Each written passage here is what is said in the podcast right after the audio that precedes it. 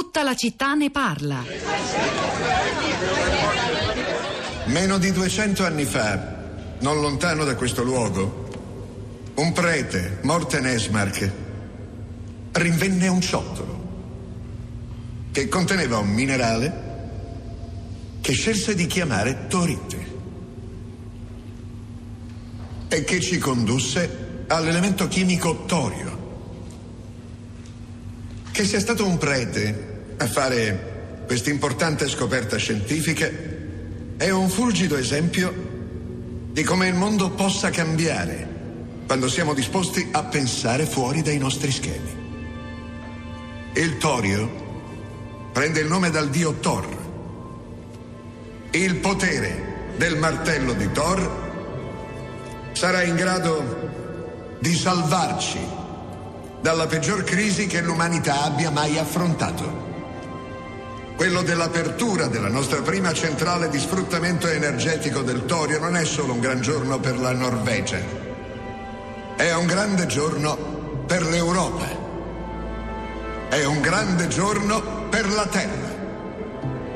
L'era dei combustibili fossili è terminata. Jesperberg Per la Norvegia vient d'annoncer que l'ère du petrolio pétrole est conclusa. définitivement révolue. E questo era un brano tratto dalla serie televisiva norvegese Occupied, basata sull'idea originale dello scrittore Joe Nesbo, che racconta sì di- del tentativo di abbandonare il petrolio, ma anche di un, da parte di quel paese, ma anche di un futuro in cui la Russia, col sostegno dell'Unione Europea, occupa la Norvegia per ripristinare la produzione di petrolio e gas in risposta appunto a una crisi energetica a livello europeo causata dal Green Party norvegese che ha per l'appunto, come avete sentito, fermato la produzione di petrolio e gas e nel paese. Questa è la fantascienza e poi c'è l'olocausto imminente, sono parole del direttore dell'Istituto Superiore di Sanità Ricciardi, ricordate qui a tutta la città ne parla di Enrico Fontana, sono parole di ieri, e poi il clima catastrofico anche usato dal tema e il tono da alcuni scienziati eh, in merito alla conferenza COP24 da Katowice che abbiamo commentato, raccontato insieme a Roberto Giovannini poco fa. Ora veniamo ai vostri commenti, iniziamo dai social network con Rosa Polacco. Rosa a te. Ciao Pietro, buongiorno, buongiorno a tutti. Beh, stamattina ci sono molti commenti diversi, nel senso che le posizioni quando si parla di energia e di ambiente sono molto eh, articolate su fronti diversi. Comincio dalla bacheca Facebook eh, della città di Radio 3 con Giuliana che prima posta una foto e scrive cambiare la logistica qualsiasi sia il carburante avremo traffico urbano insostenibile. Poi sempre Giuliana posta anche un articolo dal Fatto Quotidiano, diesel la sua fine è inevitabile ma non per le ragioni che ci raccontano, è un, um, un intervento di Ugo Bardi che insegna all'Università di Firenze, lo trovate sul nostro profilo Facebook. Poi c'è um, Giancarlos per esempio dice sarebbe interessante capire come mai in Italia le mafie dell'energia dissanguano i cittadini da decenni con prezzi, tariffe e tassazioni sempre più alte senza che nessun partito, gruppo editoriale o movimento dica assolutamente nulla, mentre in Francia il popolo scende per strada a protestare piegando il governo a una clamorosa retromarcia. Eh, Luciano dice, secondo me bisognerebbe chiedersi, pur sapendo che sicuramente chi se ne occupa già lo sta facendo, come le facciamo le batterie? I materiali che servono sono ancora più concentrati in poche mani rispetto al petrolio e se il loro consumo aumentasse in modo esponenziale, sicuramente i prezzi di gestione diventerebbero molto più complicati. C'è anche Riccardo, più o meno su questo punto dice mm, il problema dell'elettricità è la produzione di energia. Il 29% del pianeta è occupato dalle terre emerse, su queste circa il 2% è occupato da insediamenti urbani, quindi il totale è di circa lo 0,58 di città e il 7 di superficie effettivamente occupata dall'uomo con ogni tipo di insediamento. È così difficile obbligare i costruttori, acquirenti a munirsi di pannelli solari per legge? Poi ancora c'è Marco che reagisce così, dice mettiamo il signore che ha chiamato questa mattina 5 minuti vicino a un'auto diesel accesa e poi 5 minuti vicino a un'auto elettrica. Poi vediamo se dirà ancora che l'elettrico è impattante quanto il diesel. Ora la voce agli ascoltatori, andiamo a Venezia dove è collegato con noi Martina. Buongiorno e benvenuta. Buongiorno a voi grazie per avermi chiamato. A lei la parola.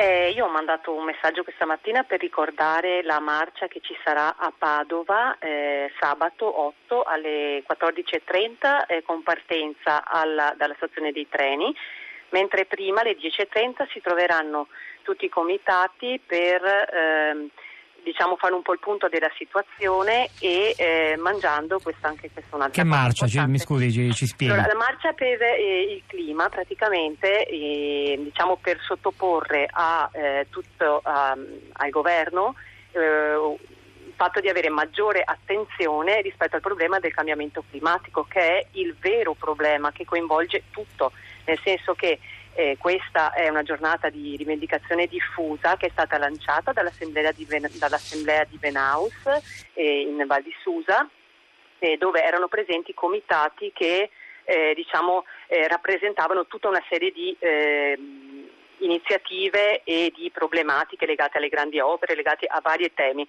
ma su tutto diciamo, la cornice era quella del cambiamento climatico che eh, purtroppo fa da contenitore a tutto ed è l'emergenza principale. Quindi eh, è stata scelta la giornata dell'8 perché l'8 è la giornata anche in cui tutta una serie di città a livello mondiale si mobiliteranno in favore del fatto che i governi, i governi finalmente prendano eh, con efficacia delle misure contro il cambiamento climatico. E, ehm, e quindi diciamo anche a Padova si porrà l'urgenza del fatto che solamente una grandissima mobilitazione dal basso potrà forse speriamo smuovere chi deve eh, a prendersi delle responsabilità. È stata chiarissima Martina, la ringrazio anche per la segnalazione. Restiamo in Veneto, andiamo a Verona. Giovanni, buongiorno e benvenuto. Salve, salve. Eh, dicevo, il mio pensiero è sostanzialmente legato al fatto che un'automobile è un oggetto troppo, eh, con un impatto troppo grande per essere proprietà delle persone. Intendo dire che dovremmo cominciare a pensare alle risorse in modo sociale, non eh, strettamente individuale. No? Quindi automobili, quindi mobilità, riscaldamento, energia, trasporti dovrebbero essere gestiti in modo sociale. Dovrei praticamente uscire di casa, prendere un'auto, usarla per quello che mi serve e lasciato. Quindi in qualche modo eh, dovremmo rinunciare all'individualità, al possesso degli oggetti, sacrificando magari un minimo delle possibilità che noi abbiamo di usare questi oggetti per il bene comune e purtroppo vedo che la politica non è su questa linea di pensiero. Grazie Giovanni, da Verona andiamo a Napoli. Stefania, benvenuta. Buongiorno, buongiorno. A lei in breve se può.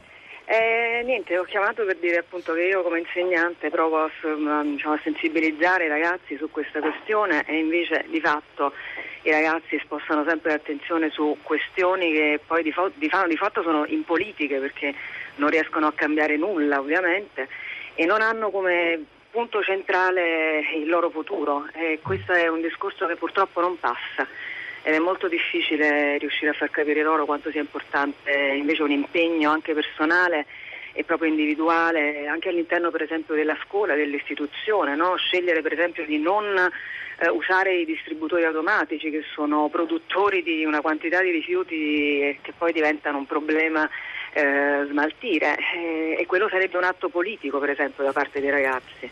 È molto difficile. Grazie Stefania per la sua testimonianza da Napoli. Rosa.